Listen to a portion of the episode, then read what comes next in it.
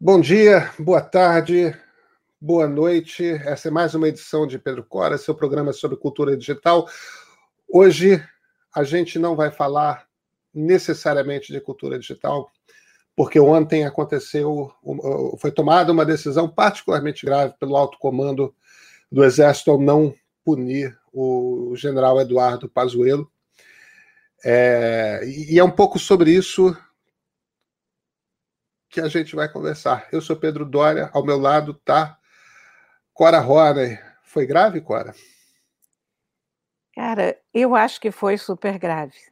Uh, eu acho que nós temos um passo sério em direção à Venezuela. É, é exatamente isso. É aquele momento em que o presidente da República quebra a espinha dorsal de disciplina e hierarquia das Forças Armadas. Pedro e Cora você sempre pode encontrar no YouTube do Meio ou então nos melhores players de podcast. Vem com a gente.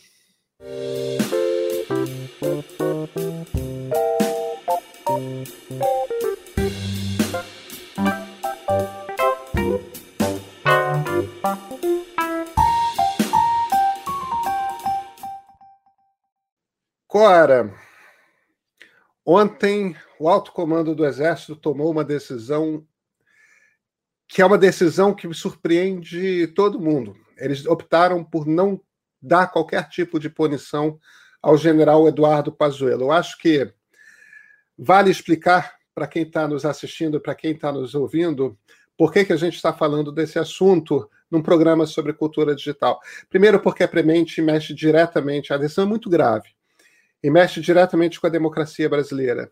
E segundo, porque afinal de contas, boa parte do risco que existe em relação à democracia é causado por um ambiente de desinformação que acontece online. Mas a história é a seguinte: o general Pazuello é um general de divisão. Isso quer dizer que ele é um general de três estrelas. Acima dos generais de divisão existem os generais de exército, que tem quatro estrelas. São 15 os generais de exército e eles, em conjunto, formam o alto comando do Exército. Existe o comandante do Exército, que é o general Paulo Sérgio, e outros 14 que, no comum e no conjunto, formam esse alto comando. São eles que tomam esse tipo de decisão. O que, que o general Pazuello fez? Dois domingos atrás, é, houve aquela motoato, seja lá qual o nome que se dá, no Rio de Janeiro. Motocídio, tá bom uma carreata de motocicletas puxada pelo presidente Jair Bolsonaro no Rio de Janeiro, saíram da Barra da Tijuca, foram até o final do aterro do Flamengo, e se atravessar metade da cidade, para quem não conhece o Rio. E depois se montou um palanque, o Bolsonaro falou e o Pazuello falou. O problema é o seguinte, Pazuello é um general da ativa. Ele, embora ele seja ex-ministro da Saúde, ele não deixou de ser um general da ativa. E, e existe uma lei que rege como que oficiais do Exército, como qualquer militar, é, de qualquer uma das três forças deve agir. E uma das coisas que um militar não pode fazer, de acordo com uma lei, isto é uma lei, não é uma regra interna do Exército, é uma lei. Ele não pode tomar nenhuma parte em eventos políticos. E, meu Deus do céu, subir um palanque e discursar ao lado do presidente da República é tomar parte num, num, num evento político, num momento de política ali. Pois bem, uma coisa que um presidente da República não pode fazer é autorizar alguém a quebrar a lei. Isso não, não pode. E uma coisa que um militar não pode fazer é obedecer uma ordem ilegal. É, Bolsonaro ameaçou desde o início o, o alto comando do Exército de que não falou que não queria que o Pazuello fosse punido e falou também é, que indicou que ele poderia desfazer a ordem de punição. Se, por exemplo, o Pazuello tivesse ordem de cadeia, que ele, o Bolsonaro, como presidente da República, poderia reverter, e de fato poderia reverter essa decisão. Agora, onde está o um ponto de gravidade aí? A, a, a, disciplina e a hierarquia do Exército foram quebrados. Ou seja, um, um general de três estrelas fez algo e os generais de quatro estrelas se viram impedidos de puni-lo por uma quebra da lei.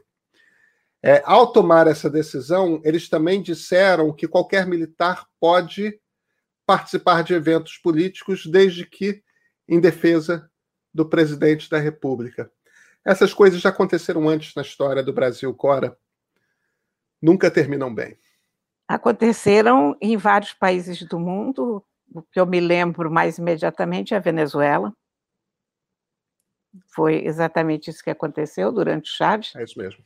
E o mais irônico é que as pessoas que apoiam Bolsonaro hoje apoiam porque temiam que o Brasil se transformasse numa Venezuela. E, no entanto, estão achando lindo o nosso mergulho nesse, nesse abismo de indisciplina. O problema dessa quebra de disciplina, a meu ver, é o problema de todas as quebras de disciplina. É que você não volta atrás. A menor quebra da disciplina compromete todo o resto. Não, não existe meio grave, não existe meio disciplinado. É a mesma coisa, no fundo, né?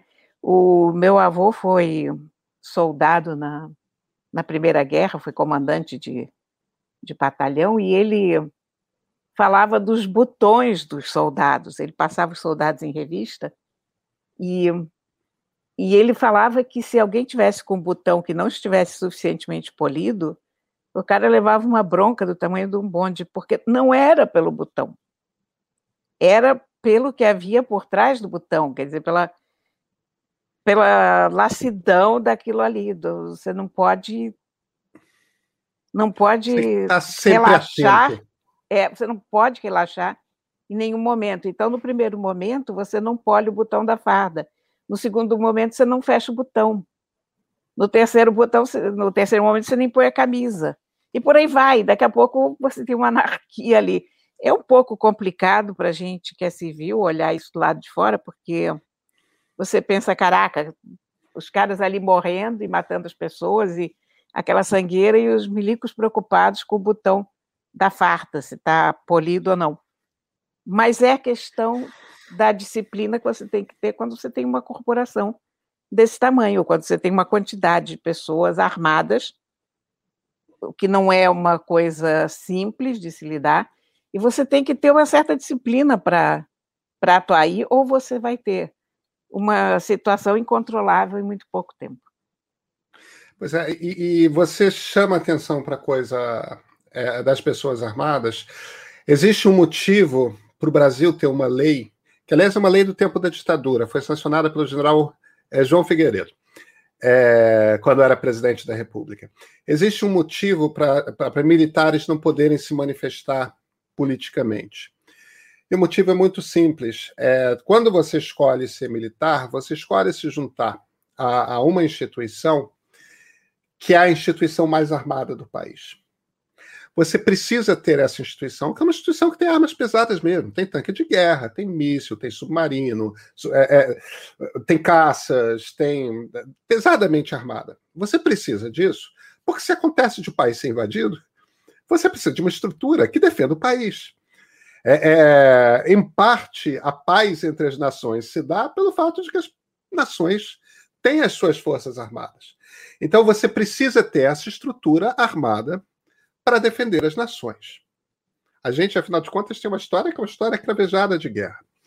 Agora, a partir do momento que você inventa uma democracia, é, você tem que botar um interdito para usar o termo para usar o termo psicanalítico, né? Você precisa ter um interdito ali, que é o seguinte, olha, para a estrutura da nossa nação funcionar, a gente precisa ter um conjunto de pessoas que tenham controle sobre um armamento pesadíssimo. Agora, essas pessoas não podem usar este armamento pesadíssimo para influenciar na maneira como o país é regido. Elas não podem dar um golpe de Estado. Então, você institui dentro dos princípios de disciplina das Forças Armadas, todas as democracias são assim. Você institui dentro da disciplina das Forças Armadas, olha, sobre política, você nunca fala em público. Você não pode. Você não pode por quê? Porque você está armado. Você está armado num nível que ninguém mais está no país. Então você institui exatamente esse princípio de disciplina que você falou, Cora, que você descreveu. Isto aqui é uma linha que você não cruza. Você não cruza porque no momento que você cruza, estruturas de dentro das Forças Armadas podem chegar à conclusão de que elas precisam intervir para que um outro grupo político não esteja no poder, ou para garantir que um grupo político permaneça no poder. A partir daí você deixa de ter uma democracia. Quer dizer, não é uma regra aleatória, é uma regra fundamental, crucial e básica de qualquer democracia liberal. E, e é questão, isso que o Brasil ainda se pretende, né? É, e a questão da disciplina em relação ao Exército, em relação às Forças Armadas, a necessidade de uma disciplina férrea vem exatamente desse poder. Porque claro. você só pode estar sentado em cima de uma, uma quantidade de pólvora dessas, digamos assim, se você sabe o que vai acontecer, se tem pessoas responsáveis, se você mantém aquilo sob o mais absoluto controle. Agora, você veja o que já aconteceu no Recife, por exemplo. Com a PM. Com a PM, que resolveu atacar os manifestantes, sabe-se lá por quê. Sem ordens do governador. Sem ordens seja, do rompendo, governador. Rompendo o processo de disciplina e hierarquia. Então, o que, o que começa a acontecer quando você tem uma anarquia militar é que você não tem mais democracia, porque você não pode protestar, porque a PM vai. É, aquele, é o famoso guarda da esquina. O guarda da esquina decide que você não pode se manifestar, que você não pode ter uma faixa fora genocida no teu automóvel, como aconteceu lá em Minas, né? Goiás. Goiás. Goiás. E um general que vai participar de ato de campanha eleitoral, porque, na verdade, esse motocídio não foi outra coisa senão um ato pré-campanha do Bolsonaro. É claro. Eu acho que vale a pena a gente contar a história do, do guarda da esquina, que é uma história que tem uma certa é, beleza. Essa é uma frase do vice-presidente Pedro Aleixo. Ele era vice-presidente do general Costa e Silva, que é o segundo ditador. Né? O Costa e Silva sucedeu ao general Castelo Branco. Quando eu me refiro ao segundo ditador, dentro da ditadura militar começa 64. É claro que antes nós tivemos Getúlio, nós tivemos Floriano Peixoto, nós tivemos Geodoro da Fonseca. Com exceção do Getúlio, todos os nossos outros ditadores foram ou generais quatro estrelas ou marechais, que é o equivalente a um general cinco estrelas, que é, uma, uma é um cargo que não existe mais no Exército, porque para você ser chegar a cinco estrelas, você precisa ter liderado, você precisa ter lutado numa guerra. Coisa que, evidentemente, há algum tempo o Brasil não participa. Mas. Graças a Deus. É, graças a Deus. Mas num determinado momento, em, em dezembro de 1968, houve uma reunião que foi, aconteceu aqui no Rio de Janeiro, que foi quando se baixou o ato institucional de número 5, que é o momento em que a ditadura militar fecha de vez. As, as liberdades individuais são completamente cerceadas, tal, quer dizer, a, é, é, aquilo que o Hélio Gaspar chama de a ditadura escancarada. Né? Se antes havia a ditadura envergonhada, depois passa a ter a ditadura escancarada. Todos os ministros votaram a favor, no Conselho dos Ministros aconteceu, é, todos os ministros votaram a favor da, declaração, da decretação do AI-5 com uma única, um único voto contra que, que é o voto do vice-presidente Pedro Aleixo. E o Pedro Aleixo falou: é, presidente, o senhor está se otorgando uma quantidade de poderes é, de, de cerceamento de liberdades e tudo mais. A minha preocupação não é com como que o senhor responsavelmente vai usar esses poderes. A minha preocupação é como que o guarda da esquina vai se comportar. E, Cora, o Pedro Aleixo estava corretíssimo. A gente não pode esquecer que quem torturava eram sargentos, né? Não era, não era alto oficial, eram sargentos, eram soldados, eram capitães. Esses eram os torturadores. É claro que os generais fingiam não ver, mas até o momento que pararam de fingir não ver no governo Geisel. Mas no fim das contas, quando você autoriza o fim das liberdades, você abre um espaço para indisciplina, né? Então, eu estou muito preocupado porque eu acho que cruzamos hoje um, um, um limiar. É, eu falo hoje, perdoe os ouvintes, perdoem os ouvintes e espectadores, é, a, a, notícia aconteceu há pouco, nós estamos gravando uma quinta-feira. É, cruzamos um limiar muito grave é, desse governo Jair Bolsonaro, muito grave. Eu acho que os botões deixaram de ser polidos. Eu acho que é mais do que isso. Clara. Eu acho que é mais do que isso. É... Os botões já não estavam sendo polidos. Agora houve a, a autorização a militares que se manifestem politicamente em defesa do presidente da República. Quer dizer, numa situação de crise, se, se um coronel, se um capitão decide ir com seus comandados armados para as ruas para impedir uma passeata, para intervir de alguma forma numa, numa zona eleitoral, é, estamos num momento de gravidade. A gente ainda não sabe o que, que vai acontecer, mas é, é muito grave. É, as únicas pessoas que não estão preocupadas são os que não estão bem informados. É isso.